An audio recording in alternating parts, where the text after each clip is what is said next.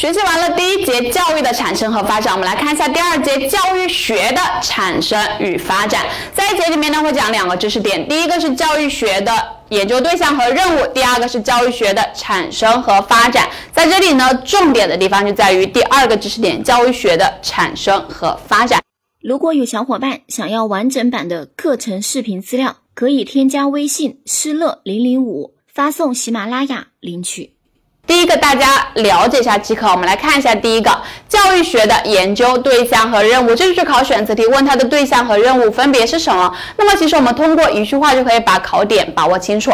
他说，教育学它是研究教育现象和教育问题，揭示教育规律的。科学从这里就可以看得出来，哎，研究对象这不就是研究教育现象和教育问题？所以可以从此得知，教育现象和教育问题它是研究对象。那么它的任务是干嘛呢？它是要揭示教育规律。所以揭示教育规律，它是教育学的研究任务。从这里我们就可以得出，研究对象是现象和问题，任务是规律，揭示教育规律。把握这两个考点即可就可以了。我们着重来看一下第二个知识点，关于教育。学的产生和发展，教育学它不是自古就有教育学这样一门科目的，它是慢慢慢慢发展而来的。怎样发展的呢？它经历了这么几个时期：萌芽阶段和独立发展阶段，还有马克思教育学的一个诞生，以及现代教育理论的。发展现代教育理论的发展，在这里呢，因为要提出教学嘛，所以有非常非常多的人，人他就喜欢说话，说完话还喜欢记在书里面，所以我们要掌握代表人物、代表观点，还有代表著作，就是俗称三个代表。啊，把握三个代表：代表人物、代表观点，还有代表著作。在这里最重要的呢，考察频率比较高的呢是萌芽阶段，还有独立发展阶段，会有非常非常多的人哈。大家要做一个心理准备，因为在新接触到人的时候，你觉得好陌生，一下就要让我学十几二十个人物，非常陌生。但是学的时候千万不要气馁，为什么呢？因为人物就这样的嘛，就像你来到一个新的环境，哇，你看到班上同学都不认识，但是久而久之。你闭着眼睛都能都能够猜得出是谁，都是谁的名字，对吧？所以在这里就注意一下，刚学的时候可能会觉得比较陌生，但是学久了就没有关系哈。这里要有一个心理准备，我们会学很多很多的人。好，那么首先看一下在萌芽时期，萌芽时期呢，我们会分为中国和西方，中国的西方，或者说中国和外国，中国的西方。那么我主要以一个公式来记住，叫做一加三。叫做一加三，只要把握好这一加三就可以了。在中国的一加三呢，叫做一本书加三大学派；在西方的一加三呢，叫做一本书加古希腊三杰。古希腊三节。首先来看一下一本书，这本书叫做什么呢？叫做《学记》。这本书考察的频率非常非常高哈。这三大学派呢，叫做儒家、墨家和道家。儒家、墨家和道家。好，首先来看一下。这一本书《学记》，那么《学记》在这里就把握两个，第一个是《学记》的地位，第二个是《学记》里面的教学思想。首先来看一下《学记》，它的一个地位是什么？好，《学记》呢，它是世界上最早出现专门论述教育问题的著作。这个就会考选择题，问世界上最早出现专门论述教育问题的著作是哪一部呢？它就是《学记》。要记住，我国这本《学记》是最早的，相传是我国的思梦学派的弟子岳真客学所著的哈。要注意一下它一个地位，世界最早，世界最早哈，是我国的《学记》。好，那么第二个，我们还提到了要掌握《学记》里面的一些教育思想。教育思想来看一下，《学记》里面有哪一些教育思想？主要会考察的什么呢？首先，第一个叫做化民成俗，其必有学，建国居民，教学为先。什么意思？他说，要想教化臣民有拥有我们的习俗，就必须从教学开始。其必有学，必须通过学习；建国居民要建立国家、建立军队，必须从什么开始呢？教学为先。所以它是强调了教育与政治的关系。这里经常会放在第二章考察的。问这句话体现了什么东西？那么教育与政治的关系已经考了很多年真题了哈。这句话。教育政治的关系。好，第二个呢叫做导而扶牵，强而扶益，开而扶达。导而扶牵，强而扶益，开而扶达。七引导他，而不是牵着他走；鼓励他而不是打压他，启发他而不是直接告诉他答案。讲到了一个启发，就是要启发式教学。这句话体现的就是启发性原则。他会问这句话是什么意思，体现了启发性教学原则。那还有第三个叫做实教必有正业，退息必有居学，就上课有上课的课，休息的时候呢有课外活动，这个就强调课内与课外相结合，课内与课外相结合。如果有小伙伴想要完整版的课程视频资料。可以添加微信施乐零零五，发送喜马拉雅领取。好，这是我们第三个课内与课外相结合。那么还有一个呢，叫做教学相长原则：是故学，然后知不足；教，然后知困；学不足，然后自反也；知困，然后能自强也。哈，叫做教学相长。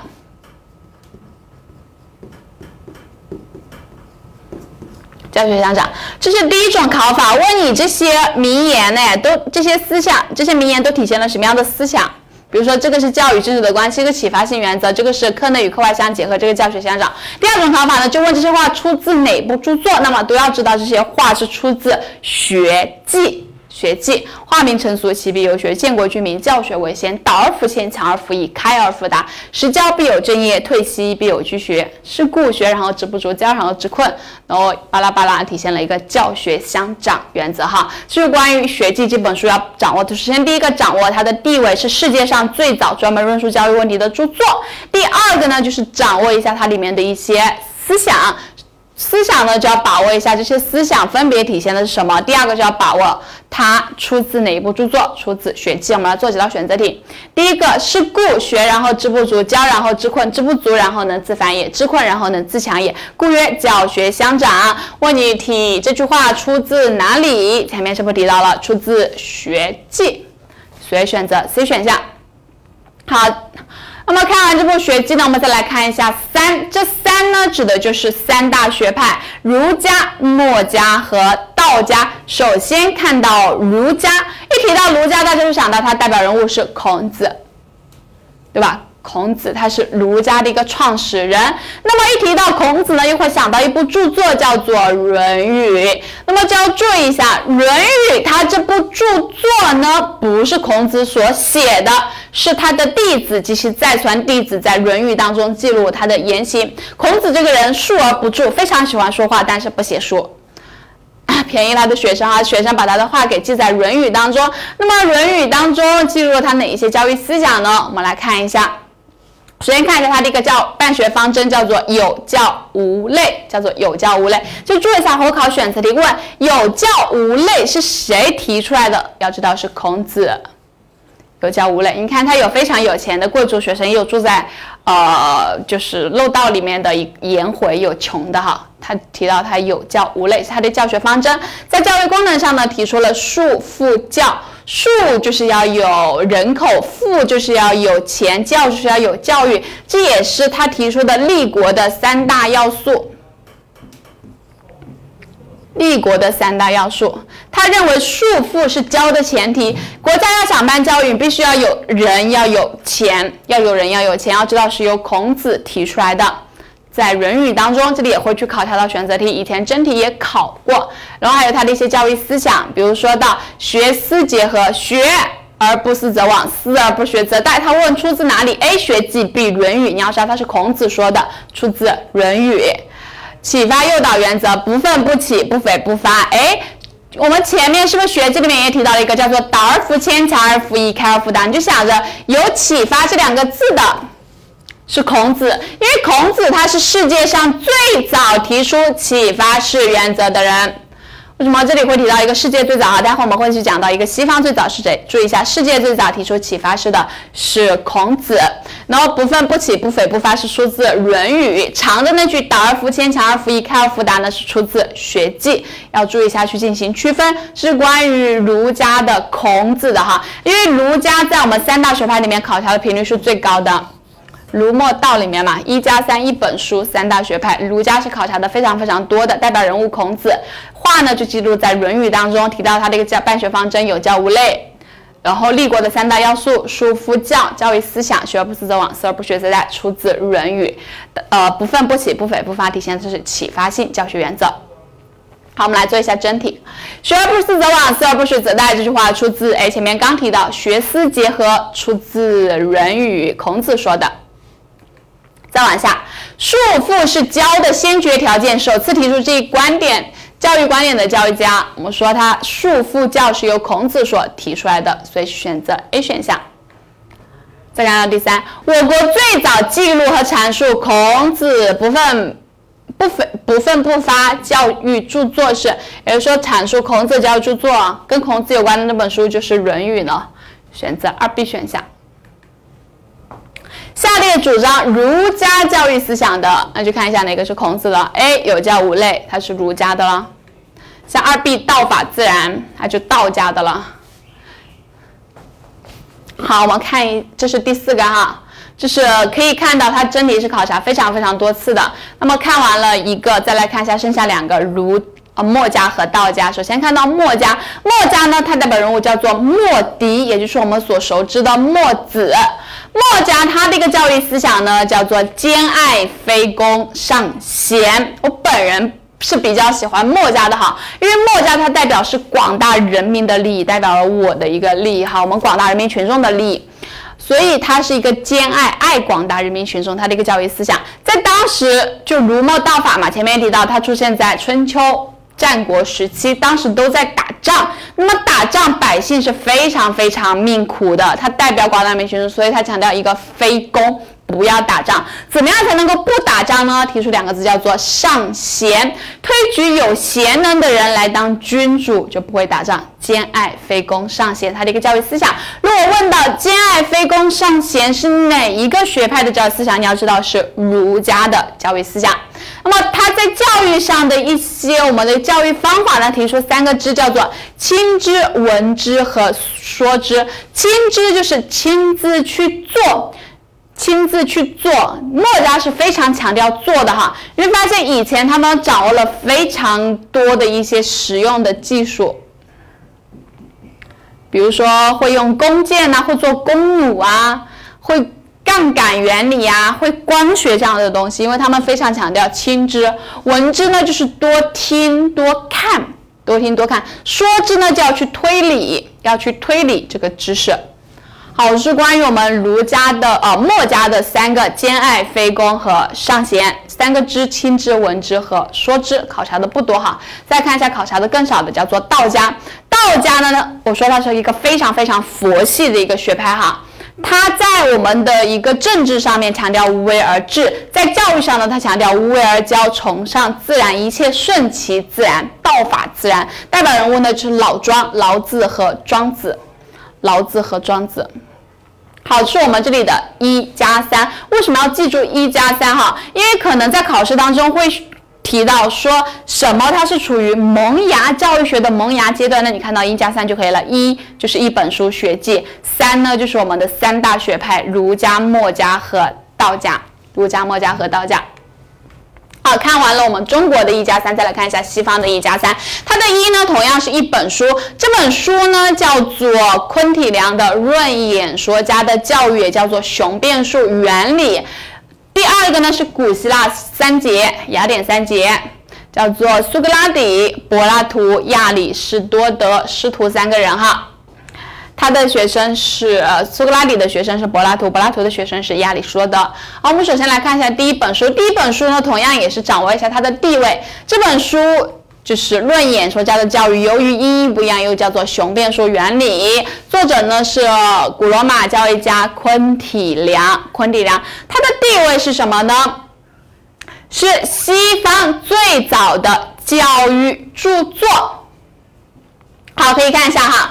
西方最早的教育著作是呃《雄辩术原理》《论演说家的教育》，而我国最早的或者说世界上最早的教育著作是《学记》。注意一下，我国的《学记》是世界最早，而西方的《论演说家的教育》只是西方最早。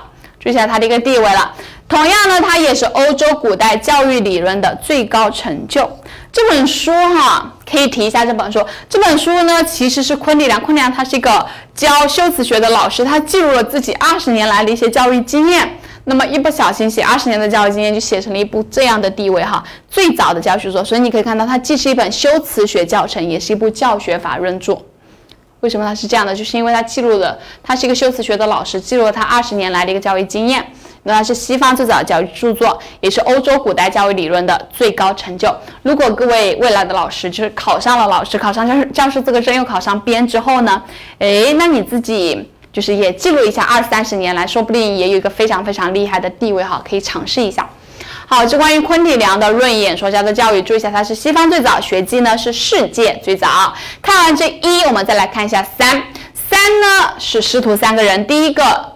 就是苏格拉底。首先，我们来看一下苏格拉底这个人，他长得咋样？好看还是不好看？有的人说好看，非常睿智。如果说帅不帅呢？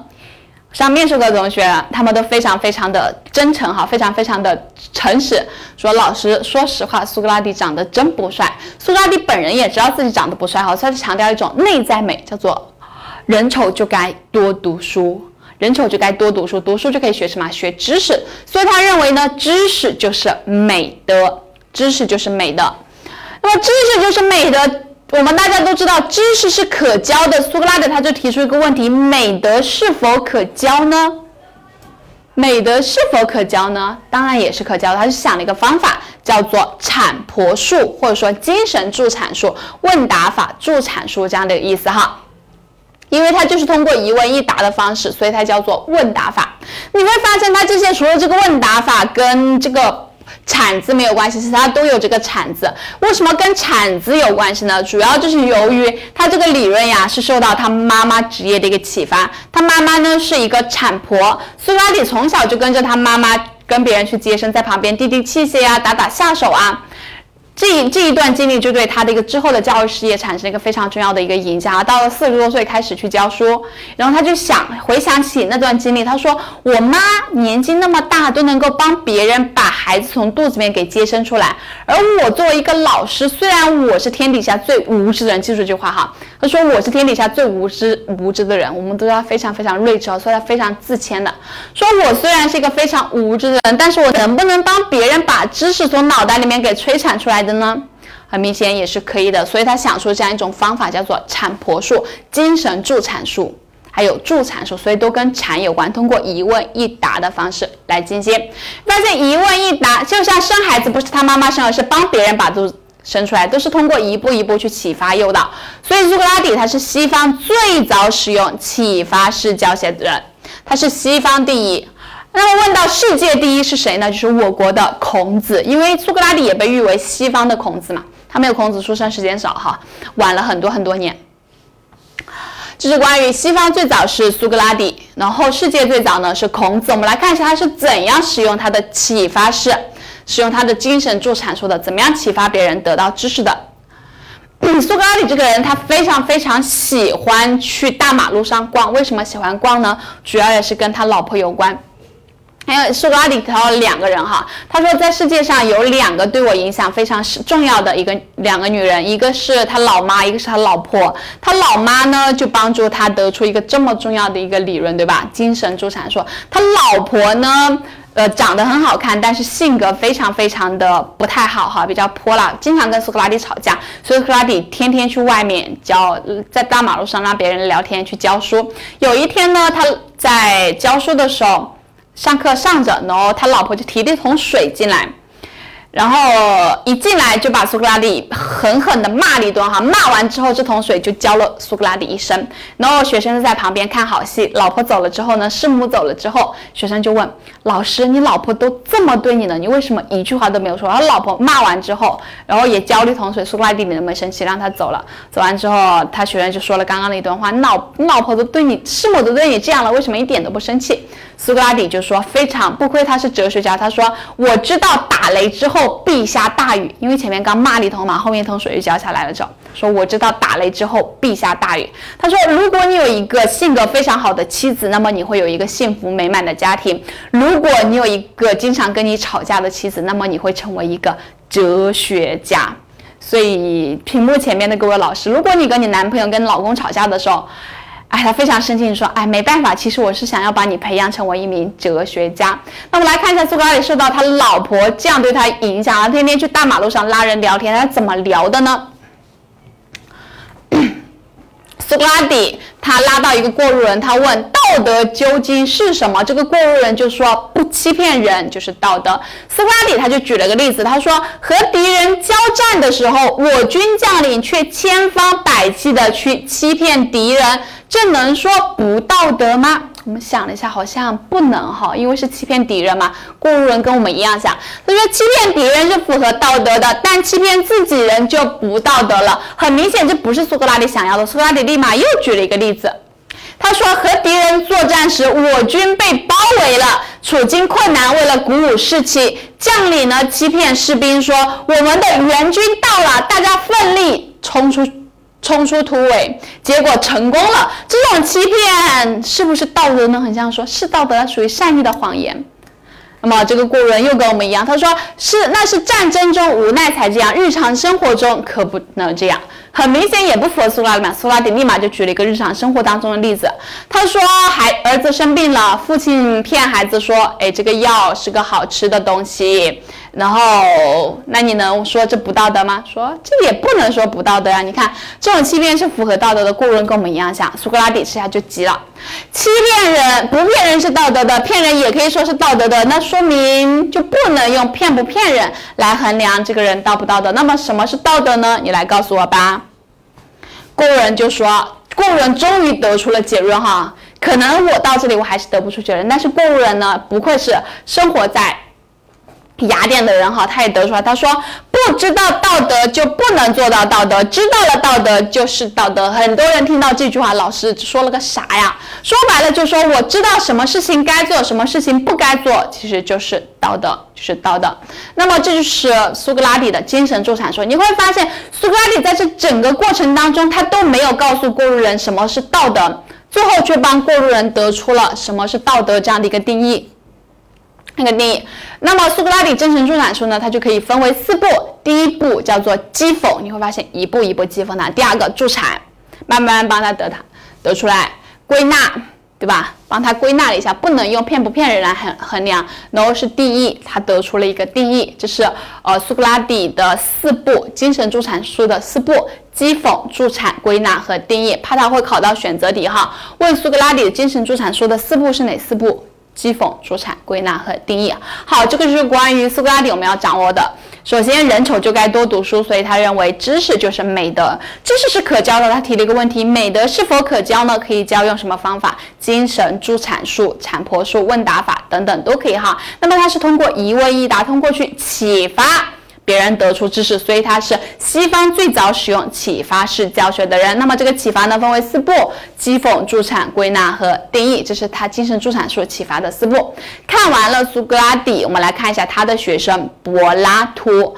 柏拉图他其实非常非常想从政哈，最后看见他的老师苏格拉底被三个小人给害死了。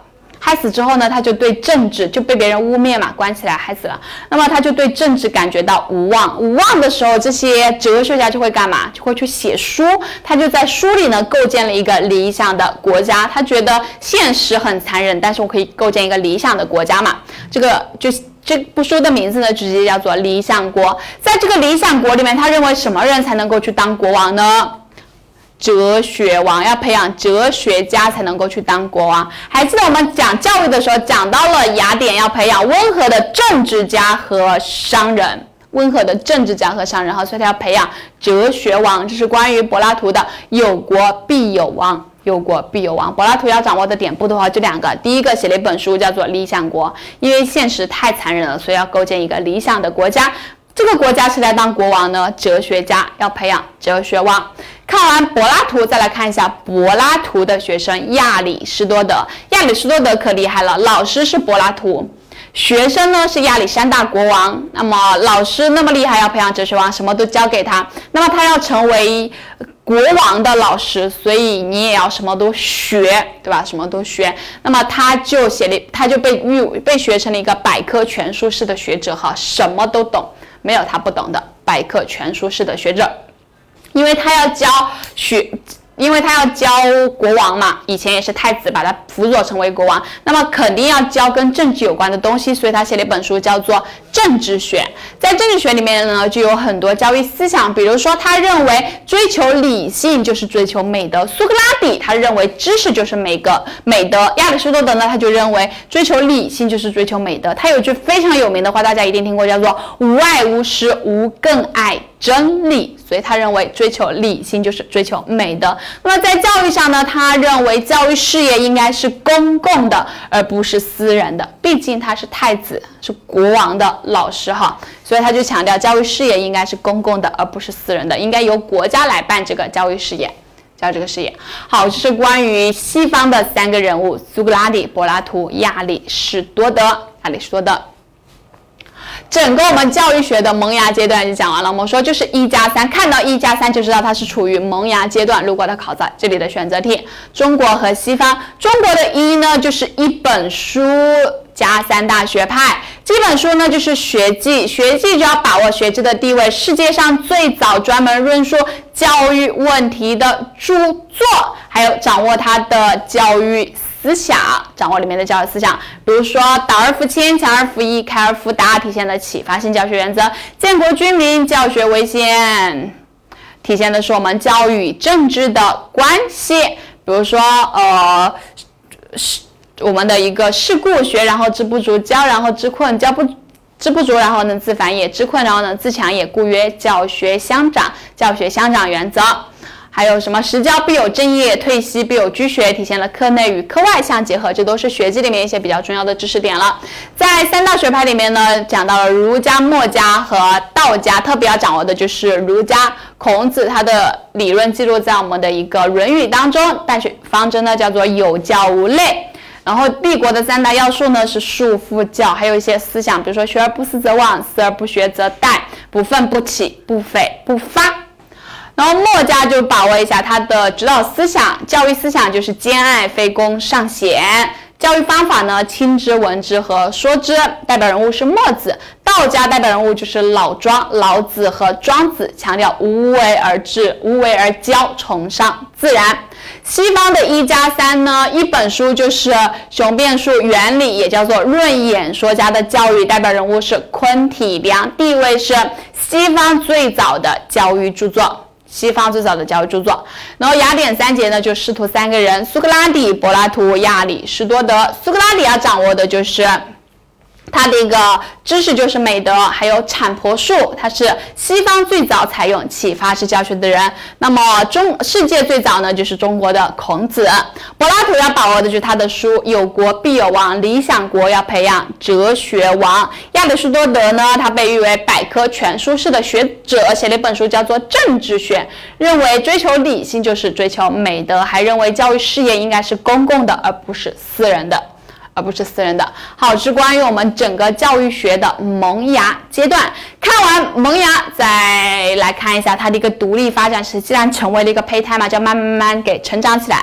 学科独立发展时期，我们来看一下教育学它是怎样一步一步独立出来的呢？在萌芽时期，你会发现还没有教育学出现，而到了萌芽，到了我们学科独立发展时期，它就慢慢慢慢有这个词开始出来了。首先，第一个人物呢，就是培根。要注意一下哈，培根他是一个人。我以前上课的时候，有同学就说：“老师。”今天之前我一直认为培根它是一块肉，今天我才知道它是一个人。啊知道哈，这个人物你们还非他的那句话非常出名，叫做“知识就是力量”，就是那个培根哈。我们来看一下培根他在教育学上有什么样的一个地位呢？他培根首次把教育学作为一门独立的学科提出来，并与其他学科并列。因为教育学这门科目啊，最开始它是在哲学当中，然后培根他就认为，嗯，教育学很重要。应该它像什么呃生物学这样的东西，把它给或者说物理学这样的东西，把它给并列并列起来。首次把教育学作为一门独立的学科提出来，并与其他学科并列。这要注意一下，他只是说了这么一句话，提了这样一个意见，但是没有开始去做哈，叫做培根首提出。这里可以记个口诀：培根首提出。考试这里就考一道选择题，问。谁首次把教育学作为一门独立的学科提出来，并与其他学科并列？你就要知道是培根。好，他说了这样一句话，没有干活，真正干活的是谁呢？就是下面这个人物，叫做夸美纽斯。夸美纽斯可以说夸美纽斯。他在教育上的一个地位是非常非常重要的，因为他也被誉为教育学之父嘛。为什么说他重要？为什么说他是教育学之父呢？可以看一下他的一部代表作，就奠定了他的一个江湖地位。这部代表作呢，叫做《大教学论》，叫做《大教学论》，它的地位是近代最早的教育学著作，所以他被誉为是教育学之父哈。在教育学，在他的一个大教学论里面呢，就阐述了他一些教育观点。呃，夸米纽斯这个人哈，身世非常的惨，从小父母双亡，然后在兄弟教会的资助下读完了书，读完了书，他就认识到了读书的一个重要性哈，读书的重要性，他就提出了一些跟教育有关的观点。比如说，我们先看到第四个，他提出了一个泛智教育。什么是泛智教育呢？就应就认为他应该要把一切事物交给一切人类的全部艺术，就叫做泛智教育。前面提到了嘛，因为是在别人的资助下，他读完了书，所以他认识到了大家都应该去接受教育。那么他就提出这样的一种泛智教育，把一切事物交给一切人类的全部艺术。那我怎样才能够把一切知识交给一切人类呢？先处理这个一切事物的问题。他他提出了一种原则，叫做直观性教学原则。什么是直观性教学原则呢？假如我教学生什么是苹果，我可以你直接拿一个苹果给学生看，这就是直观。假如说要教学生的经度和纬度，地球的经度和纬度，这个地球我翘不起来，我可以干嘛呢？我可以拿一个地球仪，这就属于直观性教学。解决了一切事物的问题，我怎么样才能够解决一切人的问题呢？以前都是个别教学，一对一，那么他就提出了一个班级授课制，就是一对多，所以他是最早从理论上提出班级授课制。班级授课制，他一个理论哈，叫做自然教育，叫顺其自然的一个发展，这是呃夸美纽斯的一些教育观点。在这里呢，我们记一个口诀，叫做夸大侄子拌饭。他考察的频率还是非常非常高的哈。夸大侄子拌饭，夸指的什么呢？就他的名字叫做夸美纽斯。大呢，指的就是大教学论，它的地位要注意下，它的地位是近代最早的教育学著作。直指的就是直观教学，子呢指的就是自然教育，自然教育。办呢指的就是班级授课制，范呢指的就是泛制教育。夸大侄子拌饭。夸大侄子拌饭。好，我们看完了夸美纽斯，再来看一下第三个人物，叫做洛克。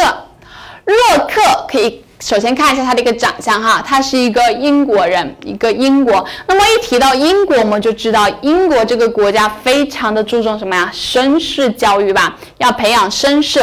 所以洛克他的观点就正好跟他所处的国度一样哈，他强调要培养绅士，提倡绅士教育。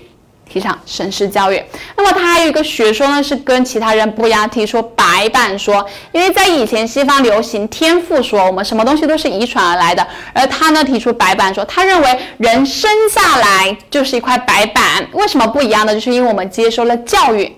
他提出白板说，因为提他有这样的观点嘛，其他人没有，然后他就跟朋友啊，跟自己的朋友以书信的往来去把自己的观点给阐述出来了，所以最后。他把这些书信往来整理成为了一本书，叫做《教育漫画》。我们可以看到这本书，这个“画”指的就是对话的意思，对吧？教育漫画，这是关于洛克的一些观点。啊，比较重要，但是它的点不多。我们记住一下，洛克他是英国人，要培养绅士，所以他提倡绅士教育。那么他还有一种学说呢，叫做白板说，认为人之所以千差万别，便是由于教育之故。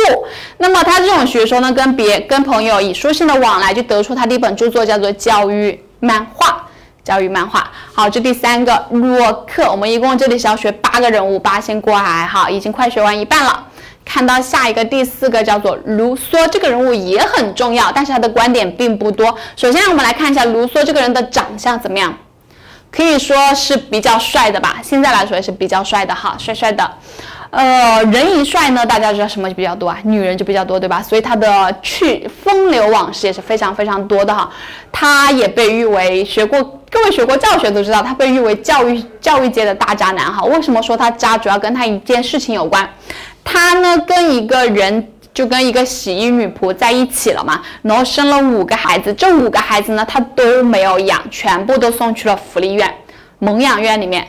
然后很多人就说，哎，大渣男，跟别人生了五个孩子，重点是还没有在生孩子，还没有跟别人结婚，最后五十多岁才跟别人结婚，生了五个孩子，一个都没有养，他为什么不养呢？其实主要是跟他自己的个思想有关哈，他认为他养不了这个孩子，他认为孩子应该顺其自然的接受自然的教育，他养不了，那么后面也会觉得很愧疚嘛，就在书里面养了一个孩子，这个孩子呢叫做艾米尔，这本书也叫做艾米尔，然后这个艾米尔呢就按照他的一个观点。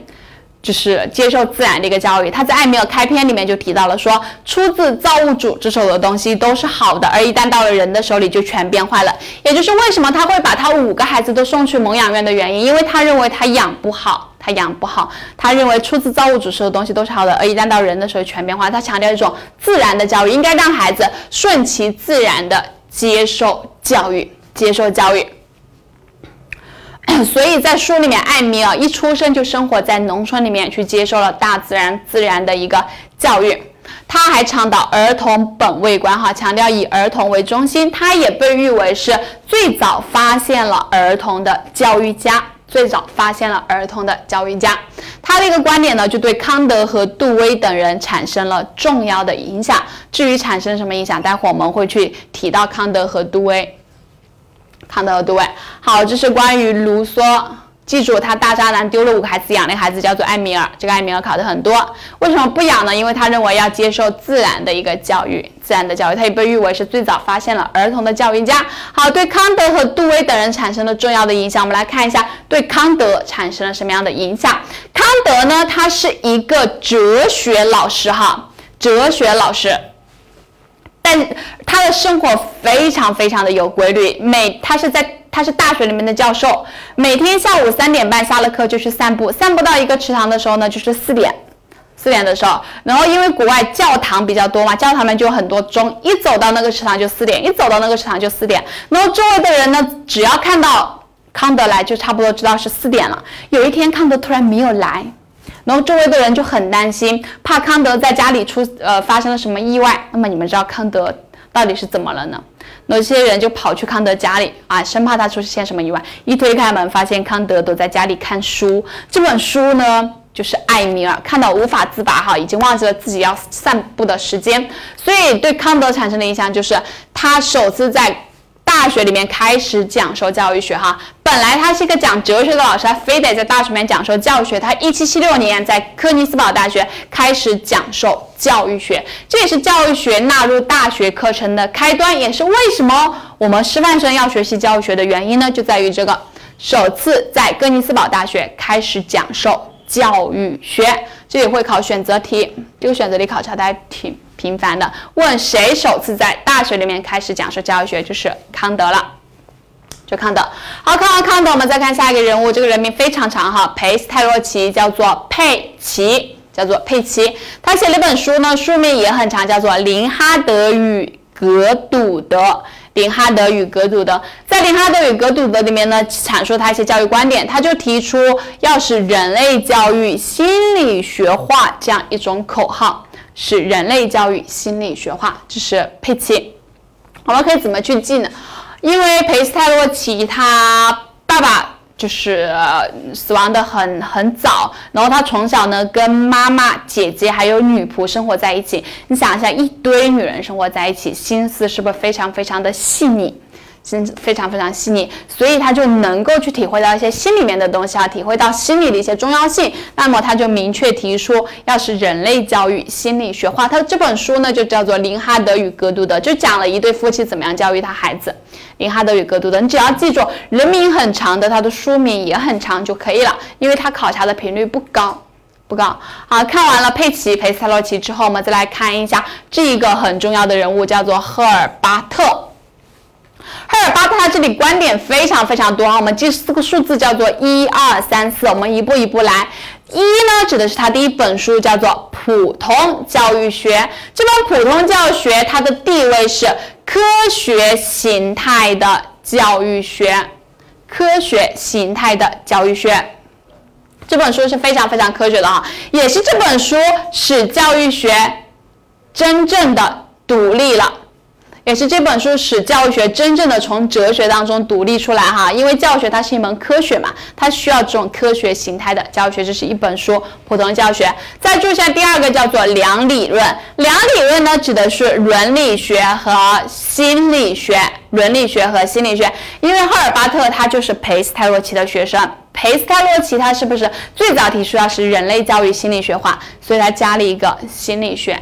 量理论、伦理学和心理学。三呢，指的是三中心：教师、教材和课堂。教师拿着教材在课堂上面讲课，是不是传统教材是这个样子的？所以它被誉为是旧三中心。就三中心。四指的是它的四阶段：明了、联想、系统、方法。教学的四个阶段：明了、联想、系统、方法。选择题就会问大家说赫说赫尔巴特的四阶段指的是哪四阶段？我们要知道明了、联想、系统、方法。在这可以记个口诀，叫做小明联系小方。小明联系小方，小明呢指的就是明了，联呢指的就是联想，系指的就是系统，方指的就是方法。小明联系小好，这里还有三顶帽子没讲，我们三顶帽子怎么样去进行记忆呢？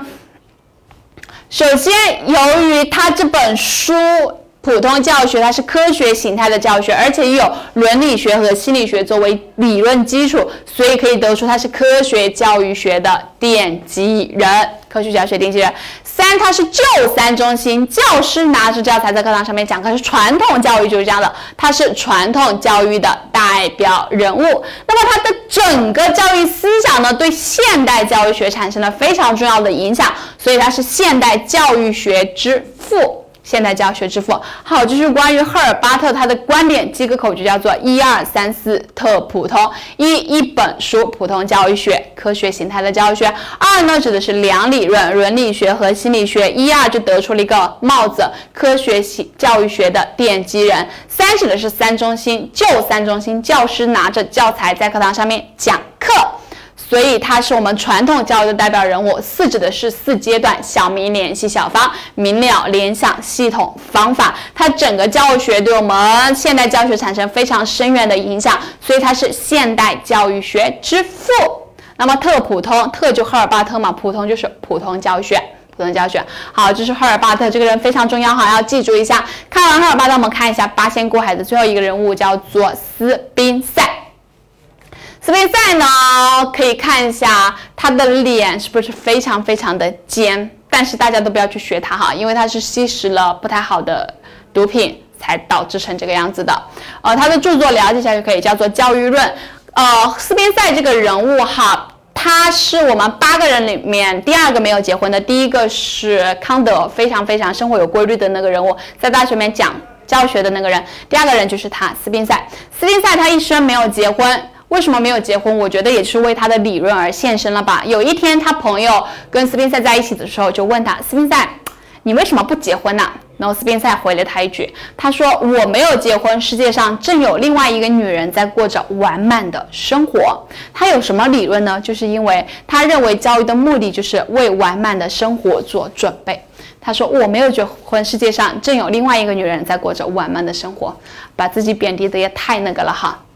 好，所以一看到要为完满的生活做准备的呢，就是斯宾塞。斯宾塞，好，这是我们学科独立时期的八个人物。我们来做一下选择题，看一下，主张让儿童顺其自然的发展，甚至摆脱社会影响的法国教育家，谁强调儿童呢？而且强调自然教育，是不是卢梭？所以选择二 B。好，再看一下第二，在西方近代教育史上，被认为最早发现了儿童的教育家，哎，前面提到了最早发现儿童，而且是近现代，就是我们的卢梭。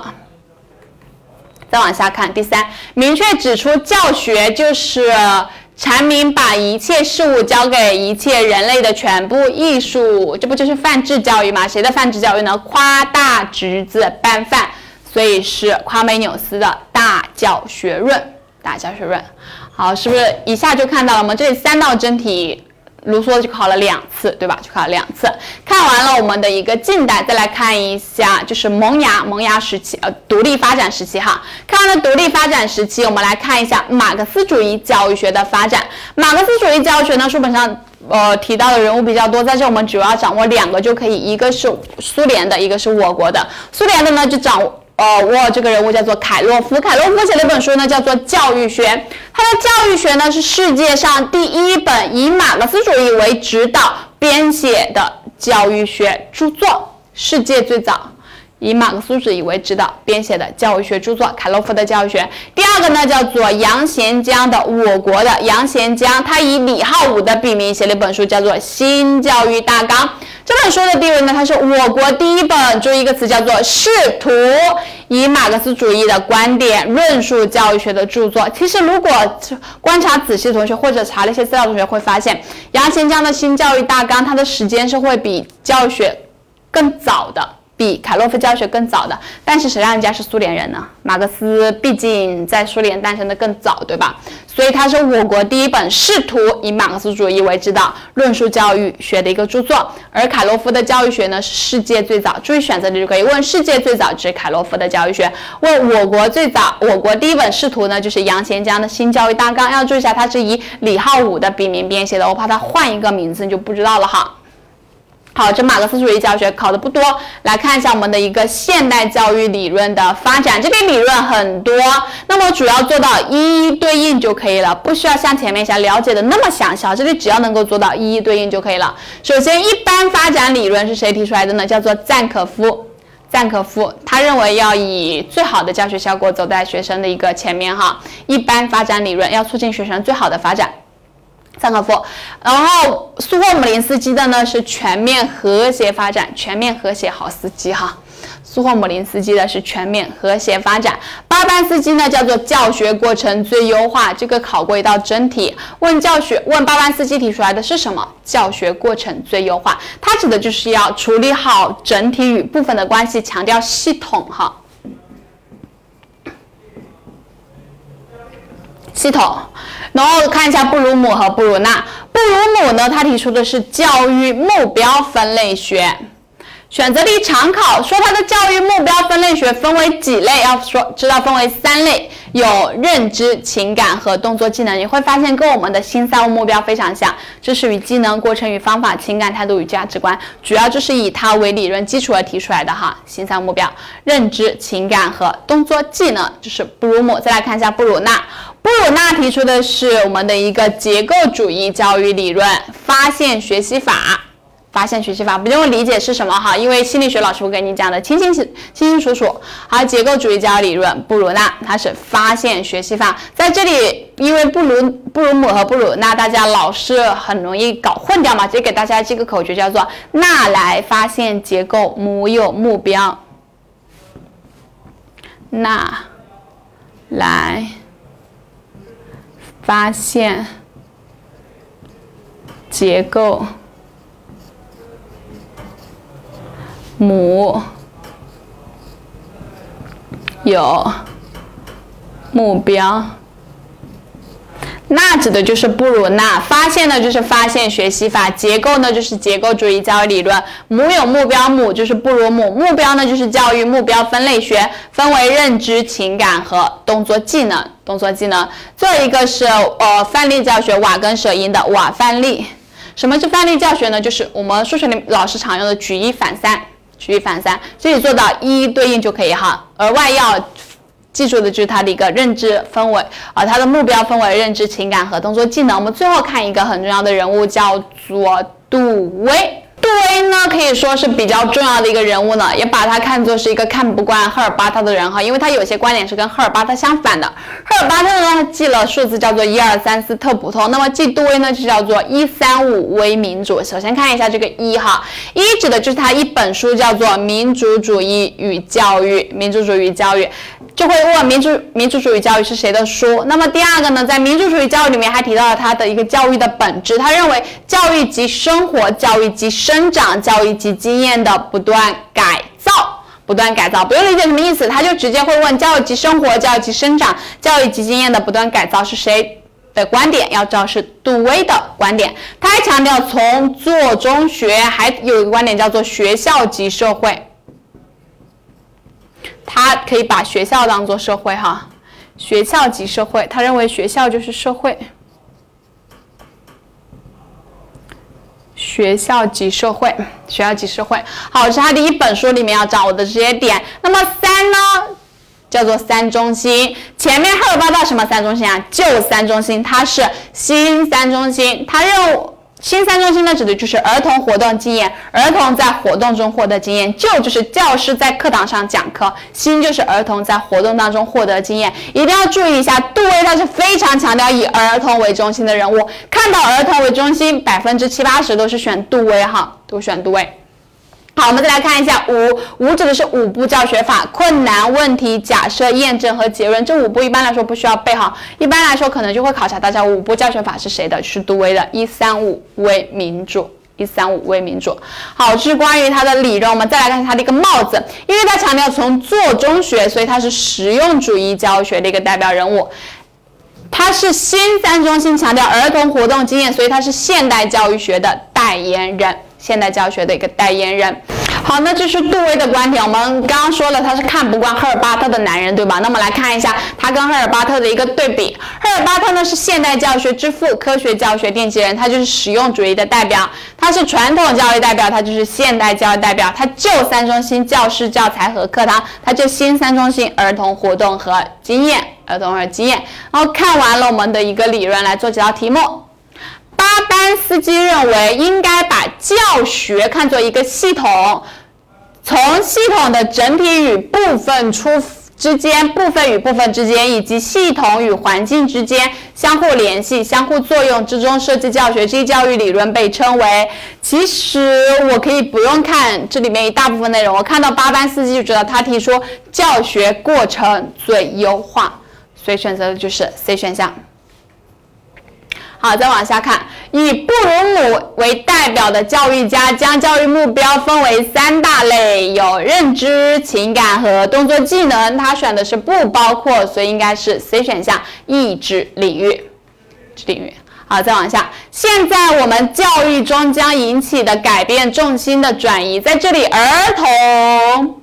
变成了太阳，我们这是围着太阳转的嘛？教育的一切措施都要围绕他们的主持来居中心。谁强调以儿童为中心呢？前面提到了，一定要想到杜威，杜威，所以选择 C 选项哈。再看一下第四个，教育史上传统教育派与现代教育派的代表人物分别是两个互相看不惯的人，赫尔巴特和杜威，所以选择的是四 D。好，再往下看，二十世纪六十年代美国结构主义课程改革的代表人物是我们说纳莱发现结构，母有目标，所以记住纳就是布鲁纳，纳莱发现结构，母有目标，母有目标。好，那么最后再补充两个中国的人物，因为他会去考察到哈，虽然大纲上没有，但是他会考。第一个人物呢叫做蔡元培，北大校长，也是当时教育部部长，对吧？看一下蔡元培，他被毛泽东誉为学界泰斗、人士楷模，被毛爷爷誉为学界泰斗、人士楷模。哈，这就有一道选择题会考大家问：毛泽东把谁誉为学界泰斗、人士楷模？知道是蔡元培，评价非常非常高哈。好，来看一下蔡元培他的一个办学的宗旨，叫做思想自由、兼容并包。前面提到嘛，他是北大的校长，当时北大校训就是思想自由、兼容并包。也现在也能够想到，为什么北很多事情都发生在北大里面哈，就因为他们的思想是比较自由的。他这个教育方针呢，强调了五育并举，五育并举，里面提到了一个育是美育。所以蔡元培呢，他是最早把美育纳入我国教育方针的一个人物。这五育呢，不是我们的德智体美劳哈，是军国民教育、实力主义教育、世界观教育、道德教育和美育。注意一下美育就可以。美育，如果问到谁最早把美育纳入我国的教育方针，就是蔡元培，就是蔡元培。好，是关于学界泰斗、人士楷模的蔡元培。再来看一下另外一个陶行知，也是。非常一个有名的教育家哈，同样毛泽东也给了他一个评价，称作为伟大的人民教育家，没提到这个非常伟大的人民教育家，伟大的人民教育家宋庆龄呢，把他誉为万世师表，都是对老师的一个评价哈，因为他也是学校的校长。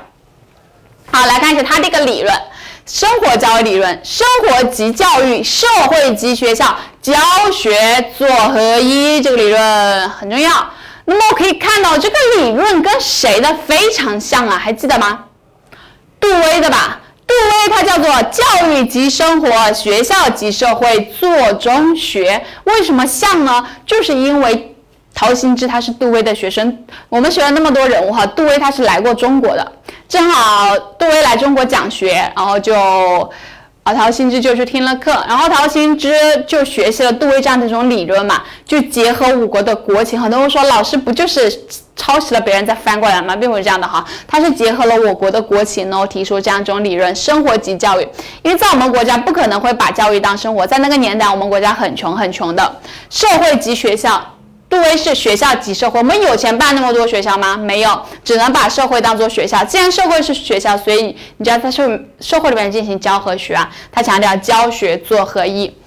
杜威是做中学，从做中学。比如说我们要学一个蛋糕怎么做，你先慢慢自己去。呃，做这个蛋胚，然后去抹奶油，你自己慢慢慢摸索，从做中去学。但在我们国家有有那么多材料去让你浪费吗？没有。所以，哎，我我在做蛋糕的时候，你过来，我先教你教学，然后你边学学的时候你还做，你会发现教完之后我已经两个蛋糕已经成功了。可能同样的时间你一个蛋糕都没做完，这就是一个教学做合一生活教育理论。没办法哈，结果我的国情提出来的。哦，然后还有他有两句非常有名的话，这一句叫做“千教万教，教人求真；千学万学，学做真人”。还有一个叫做“捧着一颗心来，不带半根草去”。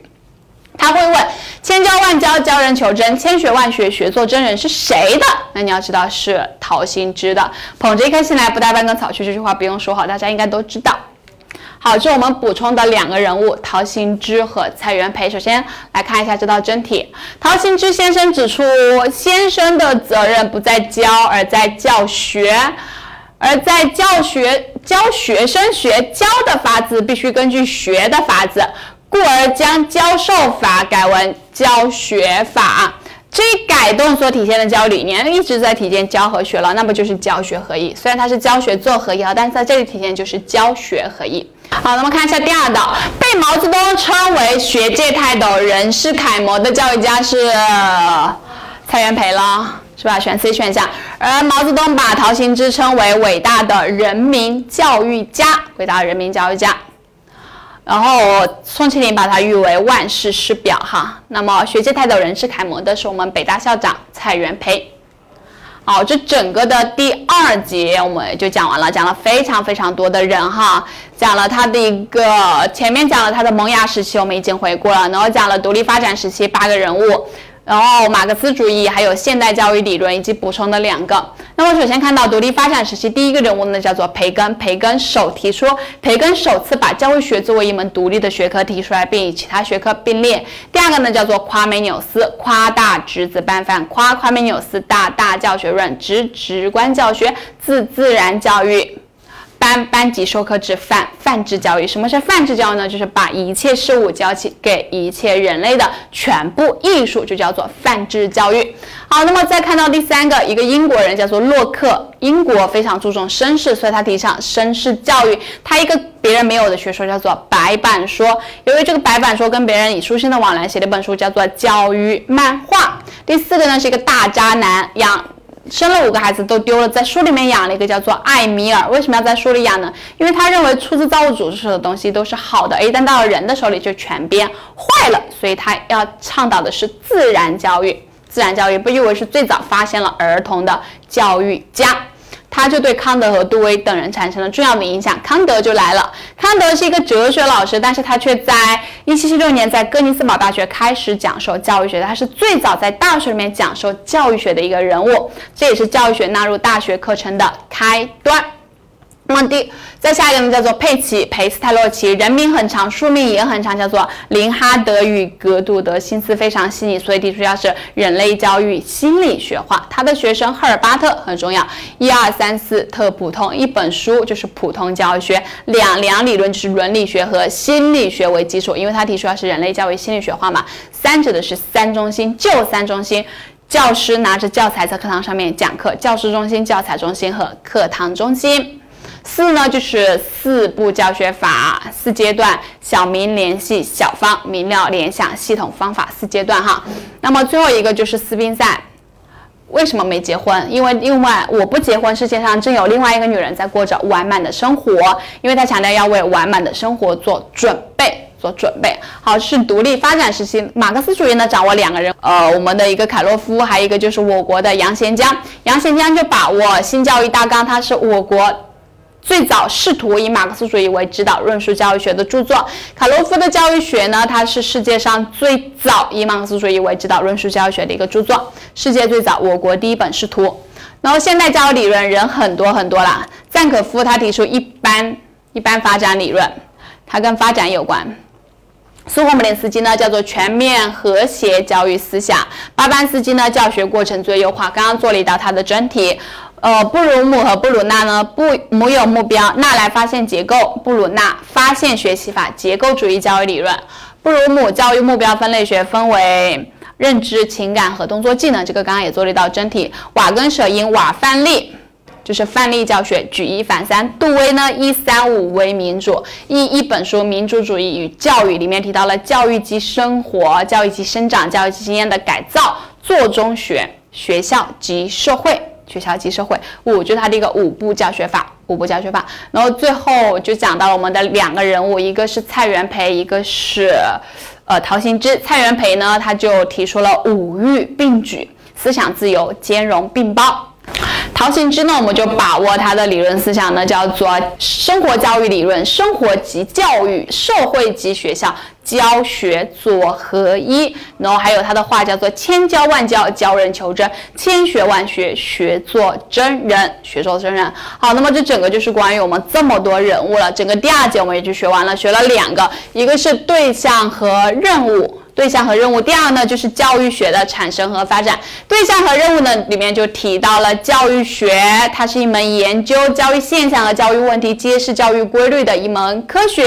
然后它产生和发展呢经历了四个阶段：萌芽阶段、独立形态阶段、马克思主义教育学阶段，还有我们的一个现代教育理论发展阶段。这两个是考察的居多的哈，居多的，尤其是萌芽阶段里面的孔子、儒家考察的是。更多的通过分析历年的考情，我们得出来哈。前面已经跟大家回顾了，那么在这就不一一给大家回顾了。那么整个第二节就讲到这个地方。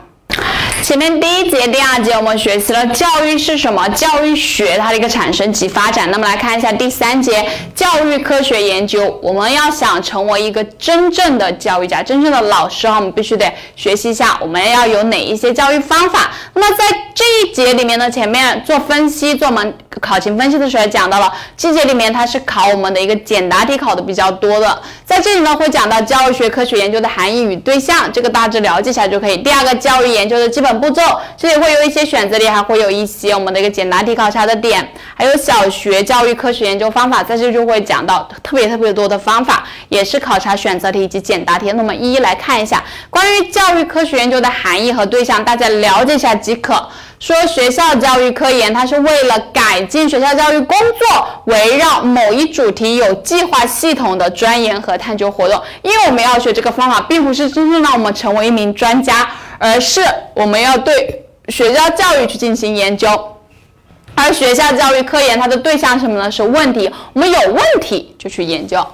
问题性也是教育科研的一个主要特征，提出问题呢也是教育科研的一个第一个环节。所以在整个含义和对象这里，我们记住一个词叫做问题。这个考的不多哈，了解即可。来看在后面考的比较多的基本步骤以及一些研究方法。首先看一下教育研究的基本步骤，它基本步骤首先它这六嗯，七步哈，就可能会去考察到简答题，请简述教育研究的基本步骤。那么这七个步骤，你会发现其实跟我们写论文是非常非常像的。第一步要选题，课题的选择；第二个选完题，我们要查找文献资料，然后提出研究假设，制定计划设计方案，收集整理和分析资料，做出结论，最后撰写成文。撰写成文，比如说呃，我们这里讲到呃，女孩子最喜欢就是美妆嘛，口红啊。什么各种化妆品呐，然后很多人男朋友或者爸爸妈妈就会说口红是有毒的，别抹那么多乱七八糟东西在嘴巴上面。那么这个时候呢，我们就可以在众多的东西，我们选定那个。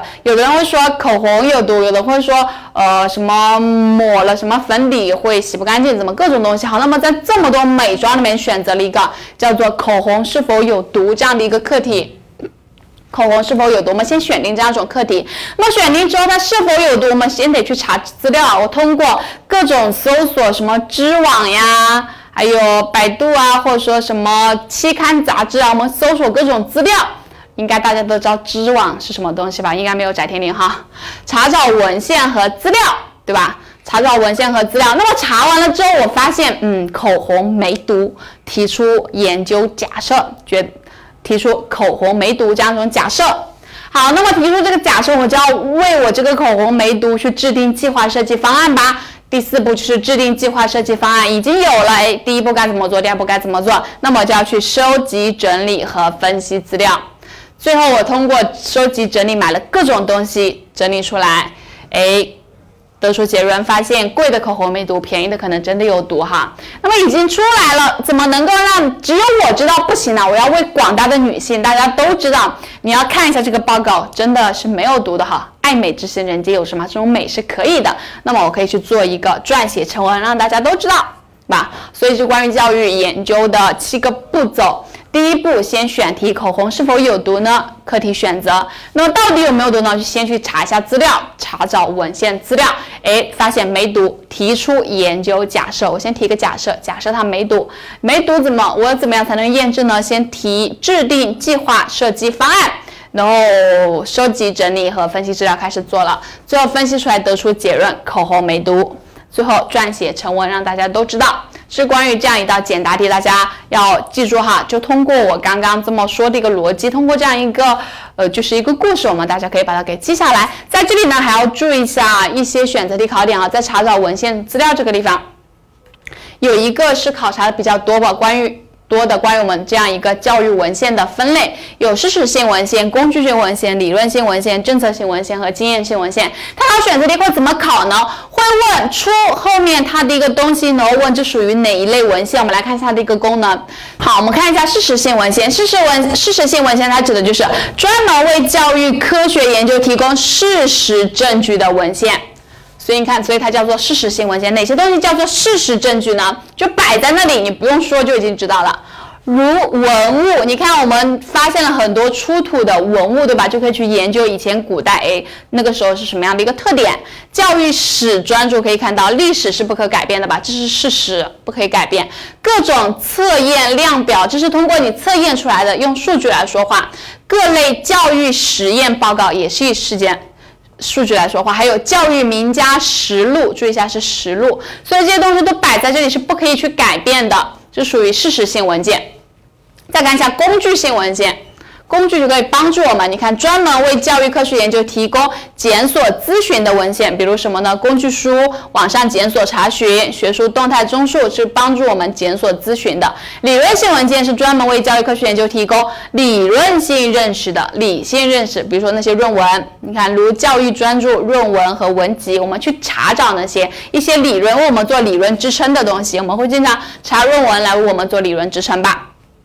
好，还有政策性文件，这个更好，就是根据政策有关的，提供政策依据，比如说规章制度、政府文件、统计资料等等。还有经验性文件，这个是根据我们经验来的，提供感性的认识、调查报告、工作总结和经验。你看，理性认识像一些论文都比较有理论依据的这种经验性文件呢工作总结，一种经验。是我们提供一些感性认识的，就关于教育文献的分类，注意一下出现选择题哈，出现选择题，比如说问呃文物它属于什么文件，就要属于事实性文献，摆在那就是事实胜于雄辩嘛。好，就关于我们教育研究的七步以及里面选择题。再来看一下关于我们小学科学研究的方法，有调查研究、行动研究、经验研究、个案研究、叙事研究、实验研究和教育观察法。哈，在这就会考选择题以及简答简答题。选择题就会就是嗯考，比如说随便举一个概念就问这属于什么研究。那么考简答题呢，就会考下面的一些小点，以考调查研究考的居多。这里的选择题及简答题，在这里考察比较多哈。那么一个个来看一下，首先调查研究呢，它的一个类型是比较多的，根据不同的对象，它可以分为不同的类型。根据调查对象范围呢，就看它的一个范围的大小。范围比较大，对一个东西全面的东西进行调查，属于全面调查。比如说，对一个地区进行人口普查，属于一种全面的调查。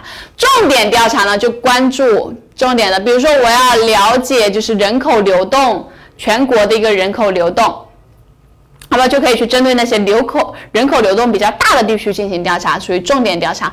抽样调查，比如说我要去。呃，了解这个整个学校它的一个早恋的情况，说整个中学这个阶段早恋情况，可以去抽几个学校来进行调查，属于抽样调查。个案呢，针针对于一个去进行跟踪的调查，比如说想了解一下狼孩。在被人类找到之后，接回社会，它这个会怎么样进行发展？针对这样一个狼孩进行调查，属于一种个案调查。就根据对象可以分为全面、重点、抽样和个案。根据调查的内容呢，它又可以分为现状调查、相关调查、发展调查和预测调查。现状，比如说可以了解一下当前中小学生早恋情况，当前属于现状调查。相关可以调查一下。比如说学习成绩和班级大小是什么样的关系？它是有两个相关的。还有发展调查，通过一段时间内的一个发展来进行调查预测，就通过一段现在的时候可不可以预测未来？比如说了解一下当代的一个教育的特点，可不可以预测一下未来的呢？属于一种预测调查。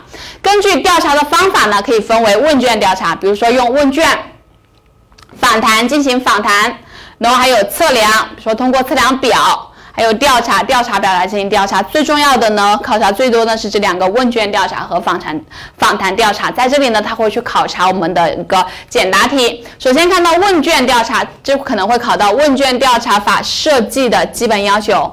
因为我们问卷调查就去发问卷嘛，大家应该都被填过这种问卷哈。比如说走在大街上让你填一下，哎，你觉得这个洗发水怎么样？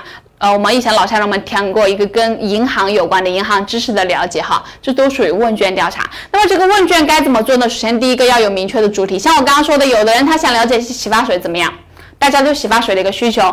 那么像我在大学里面做的跟银行有关的，可能是对于银行的一些知识或者说存储情况的一些认识，它有一个明确的主题，结构合理，逻辑性强。就你的题目不是那种天马行空的。不是你想来一道选择题，然后又想来一道判断，你想来一道简答题，就是这种主观题，不能这样，要结构合理，逻辑性强，而且通俗易懂。很多人在写调查表，经常会写专业术语，专业术语，你想一下，谁看得懂？只有专家才能看得懂，只有你的一行业的人才能看懂。那万一你要调查不是呢？别人根本就看不懂啊！所以通俗易懂，一眼就能看懂的哈。还要控制问卷长度。如果我去大街上去让我进行调查，我看到。不太多体量我还能接受，我可能会帮他做。但我一看翻一下，妈呀，有一本书养猴谁做呀？没有人给你做，对吧？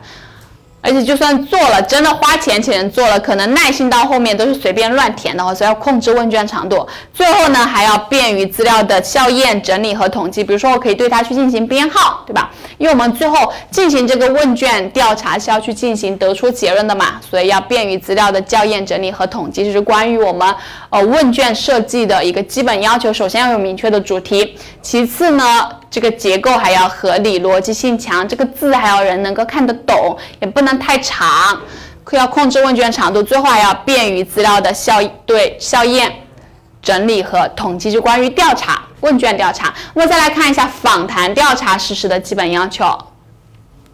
这里其实我们可以分为访谈前、访谈时和访谈后。访谈前呢，我们要访谈坐在那里肯定是通过问问题可以得出进行交流嘛，所以第一步提出问题，确定访谈的对象，我要对谁进行访谈呢？我是要了解这个学校的校长、管理者呢，还是了解这个学校的老师呢？可以确定访谈的对象，制定访谈计划。我什么时候去进行访谈呢？大概要访谈多久呢？大概在哪个地方呢？是直接在学校，还是找个咖啡厅环境比较好呢？要制定一下访谈计划，拟定访谈提纲。我到底要问哪些问题呢？对吧？是在访谈前要确定对象。确定计划，还要拟定提纲，然后进行正式的访谈。访谈完了之后，还要整理访谈材料，分析访谈结果，得出访谈结论。是关于访谈法的要求，访谈前、访谈时和访谈后。好，说我们关于调查研究、问卷和谈访谈法这里注意的一些简答题考点了。看完了我们的一个调查研究，再来看一下行动研究，就注意一下选择题即可。行动研究呢，强调的是我们在教育教学实践过程当中，教育者为改善教育教学实践而开展的研究。这个研究一般强调是一线的老师在教育过程当中发现问题而去研究这个问题，所以它的一个重点呢，在于解决怎么办的问题。就是一线的老师在教，为了改善教育教学嘛，我发现这个问题我要怎么做呢？通过研究，然后去解决怎么办的一个问题是关于行动研究，以一线老师作为研究者。第三个呢叫做经验研究，关键词在于经验，它研究的就是指教师通过自己的教育教学经验进行回顾和反思，进行研究的一种类型。你看到它是对教育教学的经验进行回顾和反思，那我们这个是不是去总结这个经验哈，而是去通过经验当中能不能去摸清楚一些规律，所以是回顾和反思。对于经验，就是经验研究、个案研究，前面其实也提到，就针对于某一个东西、某一现象、事件或个人进行深入的了解。比如说，我了解这个男孩，就属于这样一种个案例个案研究。好。那下一个是叙事研究，叙事研究这里考选择题比较考的比较多。叙事，叙就是叙述，事呢就是故事，所以看到有个跟叙述故事有关的，你看，即以口头或书面的形式去讲故事，那么就属于叙事研究。这里考选择题考的比较多哈，考了两次，两次。那么再下一个呢，实验研究，这个大家实验。虽然在教学里面没听过，但是在物理里面、化学里面做的比较多，就是这种实验。那么其实在这里面是一样的，用实验的方法来进行实验研究，是研究按照研究目的合理的控制或创设一定的条件，人为的变革研究对象，从而验证。假设探究教育现象的因果关系，你看前面都探究不了因果关系，而只有实验能够探究因果关系。比如说，我想了解一下一个班的成绩跟这个班的一个班级规模是否有关系，那我就可以去设立一个这个班只有二十个人，一个班有六十个人，可以去研究一下同样一批老师，因为在实验里面有变量。有变量、自变量、因变量这样的东西，我们就控制一定的变量，而一些变量它不发生变化。比如说，我只研究跟人数规模有关，那我就可以去这个班两个班人的一个学习成绩其实差不多的，然后老师是一样的。老师一样的哈，所以就是可以探究一些因果关系，看一下经过一段时间，到底哪一个班级它的效果会好一点。假如说二十个人的班级最后效果会更好，那么其实就可以得出来，就是人数少的话，它的教学效果会更好一点。那么是通过这样一种实验来去进行的，这是实验研究，也是能够去探究因果关系的一种研究方法。好看完实验研究，再来看一下关于教育观察研究，就是观察法。这个其实就老师用的比较多的，你会发现，你可以看一下，老师上课动不动回回个头，哎，老师就在窗户口，对吧？他其实用的就是这种观察法。我们来看一下观察法，它这里也会考选择题，它通过不同的分类。来进行。我们首先看一下观察法什么意思？人们有目的、有计划、有组织的通过感官或辅助仪器，比如说直接站在窗户口，直接通过感官，或是通过一些呃摄像或者什么样的东西来进行辅助的，对处于自然状态下的客观事物进行系统感知和考察，从而获取经验事实的一种科学研究方法，就直接通过看。来感知它。前面提到它会有不同的分类，我们来看一下它的一个分类。对环境条件是否控制或改变，那么就可以分为不控制，就是自然情境中的，然后控制就是实验室，因为我们说实验就是要去控制某些变量嘛，所以控制的是实验室观察，不控制的是自然情境当中的观察。然后是否借助仪器设备呢？它就可以分为人的感官叫做直接观察，利用仪器呢叫做间接观察。比如说直接看见属于，你比如说通过摄像就属于一种间接观察。好，再往下，观察者是否直接参与？直接参与的叫做参与性观察，比如说我要研究你，直接坐到你班上就属于参与性一样的。旁观者的身份呢，属于非参与性的观察，非参与性的观察。那书上还有一些其他的分类，大家可以看一下哈，因为它不会考得很深，直接就通过它的分类去进行考察。比如说他会问，呃，是否借助仪器可以分为什么直接和间接观察，就这样去进行考察哈。或者说，呃，不控制条件属于哪种观察？你要选择出是自然情境当中的观察。那么来做几道真题。第一，在教育文献研究中，各类文物教育史专注，可以看到文物和教育史这种东西可不可以改变？不可以吧？它是一种事实，所以它属于一种事实性文献。事实性文献。好，再往下，在教育研究主体通过对有意义的教育教学事件。实践描述与分析，发掘或揭示其背后的一个意义属于什么样的东西？我们去分析这样的事件，有意思的事件，是不是就属于我们一种叙事研究呢？通过故事的这样一种方式，因为它是通过对它进行描述和分析，所以是对这个故事。把故事给讲出来，所以属属于我们那种叙事分析哈。再来看一下下一个，研究者关注事件，揭示教育现象，采用课描写作手法。一来看到一个关键词，讲故事的方式，呈现研究结果，这种方法属于叙事了，叙述故事的方式跟前面是一样的。前面呢，它是描述教育事件，它是叙述故事，述就叙述描述嘛。好，就关于我们这样一道，再看下一道，在教育研究当中，透过单向玻璃进行隐蔽性的观察，我们可以看一下，这种属于显性和隐性球，我们没有看到。它通过单向玻璃，说明它参与吗？它不参与。那么不参与就属于一种非参与性观察。如果你直接参与进去呢，就属于一种参与性观察。所以选择四 D。好，第五，有目的、有计划的对事物或现象进行。感知以获得以获取资料的方式，直接进行感知，哪一个是感知的呀？看吧，看就是属于观察法，所以选择 C 选项。好，第六，将观察法分为系统观察和非系统观察。我们说系统就有有规律，非系统就没有规律，那就看哪个是有规律，哪个是没有规律，选二 B 了。活动是否有规律？像 A 观察条件是否被控制，控制就实验室，不控制就自然情境观察。是否直接介入呢？介入你就是参与性观察，你不知不介入呢就是非参与。那么是否有结构呢？有结构就是结构性观察，没结构就是无结构观察。无结构观察。好，这是关于我们这样的第六题。那我整个第三节其实也就讲完了，讲讲了它的一个含义和对象，然后讲到了它的一个基本步骤以及教育科学研究方法。还有一个步骤，我们掌握一个词叫做问题，这里考的不多哈。问题型基本步骤呢有七步，第一步口红是否有毒，它其实就属于一种选题、选定课题。那么到底有没有毒呢？等我去查一下资料，查找文献，查资料，我觉得它没毒，做一个假设，提出研究假设，口红没毒。既然没毒，我就要去验证这个东西啊，要制定计划、设计方案，然后去收集、整理、分析资料，最后得出结论。贵的有贵的没毒，便宜的有毒，然后把它撰写成文，是它的一个基本步骤。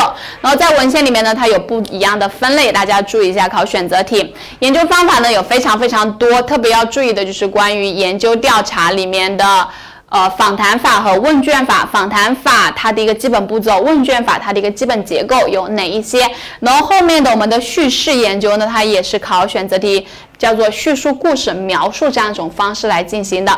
实验研究它是一个可以探究因果关系的研究方法。然后观察法呢，里面又有一些分类，大家就可以去注意一下了哈，注意一下，这是把主要会考察的给大家拎出来了。拼出来了。那么这是我们的第三节，其实讲到这个地方，我们整个第一章内容就学完了。第一节叫做教育的产生和发展，第二节叫做教育学的产生和发展。发展讲到这个地方，大家还记得第一节讲了些什么吗？我说讲到，首先讲到它是什么，就是关于教育的概念和属性，广义和狭义，本质属性和社会属性。还有关于我们教育的有什么教育的基本要素，有三个要素：我教育者、你们受教育者，还有我们沟通我们的教育影响。还有是什么？有什么？怎么样？它是怎样发展的呢？教育的一个起源，讲到了四个起源学说：神话、生物、心理和劳动起源学说。分别要注意它的观点、代表人物和地位和地位。这是教育的起源，讲到了学校成立的条件，这是一道主观题。首先要有钱，生产力的发展和奴隶制国家的形成。第二个要有人，有。提脑分工，专职教师的出现。第三，有教的东西，文字的产生和应用。知道了教育的起源，学校成立的条件。那么教育到底怎样一步一步发展过来的呢？教育发展的历史形态，讲到了原始社会的教育、古代、近代和现代。最主要的是要把握古代教育，因为它讲了古中国和古西王，还讲了奴隶和封建，奴隶和封建。特别要注意的就是古代，讲完了教育发展，因为我们是当小学老师，所以要了解一下小学教育的历史发展以及小学教育的特点，是关于整个第一节的内容。整个第一节内容考这里就考的比较多一点了，还有它的一个起源。通过历年真题来进行分析哈。那么第二节呢，讲到了教育学的起源和发展。教育学的起源和发展，第一个呢，讲到了教育学它的一个研究对象和任务。对象就是教育现象和教育问题，任务就是揭示教育规律。紧接着讲了教育学的产生和发展。讲到了它的四个时期：萌芽阶段、独立发展形态阶段、马克思主义教学阶段，还有现代教育理论的发展阶段。考察多的呢，萌芽我们就注意一加三，一加三，尤其注意的就是孔子。独立发展形态呢，就是八个人物，注意一下，呃，洛克呀、卢梭呀、夸美纽斯呀这些人物。马克思主义就有主要注意两个，杨贤江和凯洛夫。现代教育理论呢，人物比较多哈，大家能够注意一一对应就可以了，一一对应就可以了。好，就关我们整个第二节内容，第三节刚刚已经回顾了，我们就不回顾了。那么第一节前面提到，主要是以考选择题为主哈，然后简答题呢，一般来说，除了那道学校产立产生的一个条件，选其他的简答题呢，就在我们的一个第三节教育科学研究方法里面。哦，里面也提到了，大家去背一下就可以了。这一节主要就是以做选择题为主了。好，那我们第一章内容就讲到这个地方。考教师的小伙伴，添加微信“师乐零零五”，发送喜马拉雅，获取更多备考资料。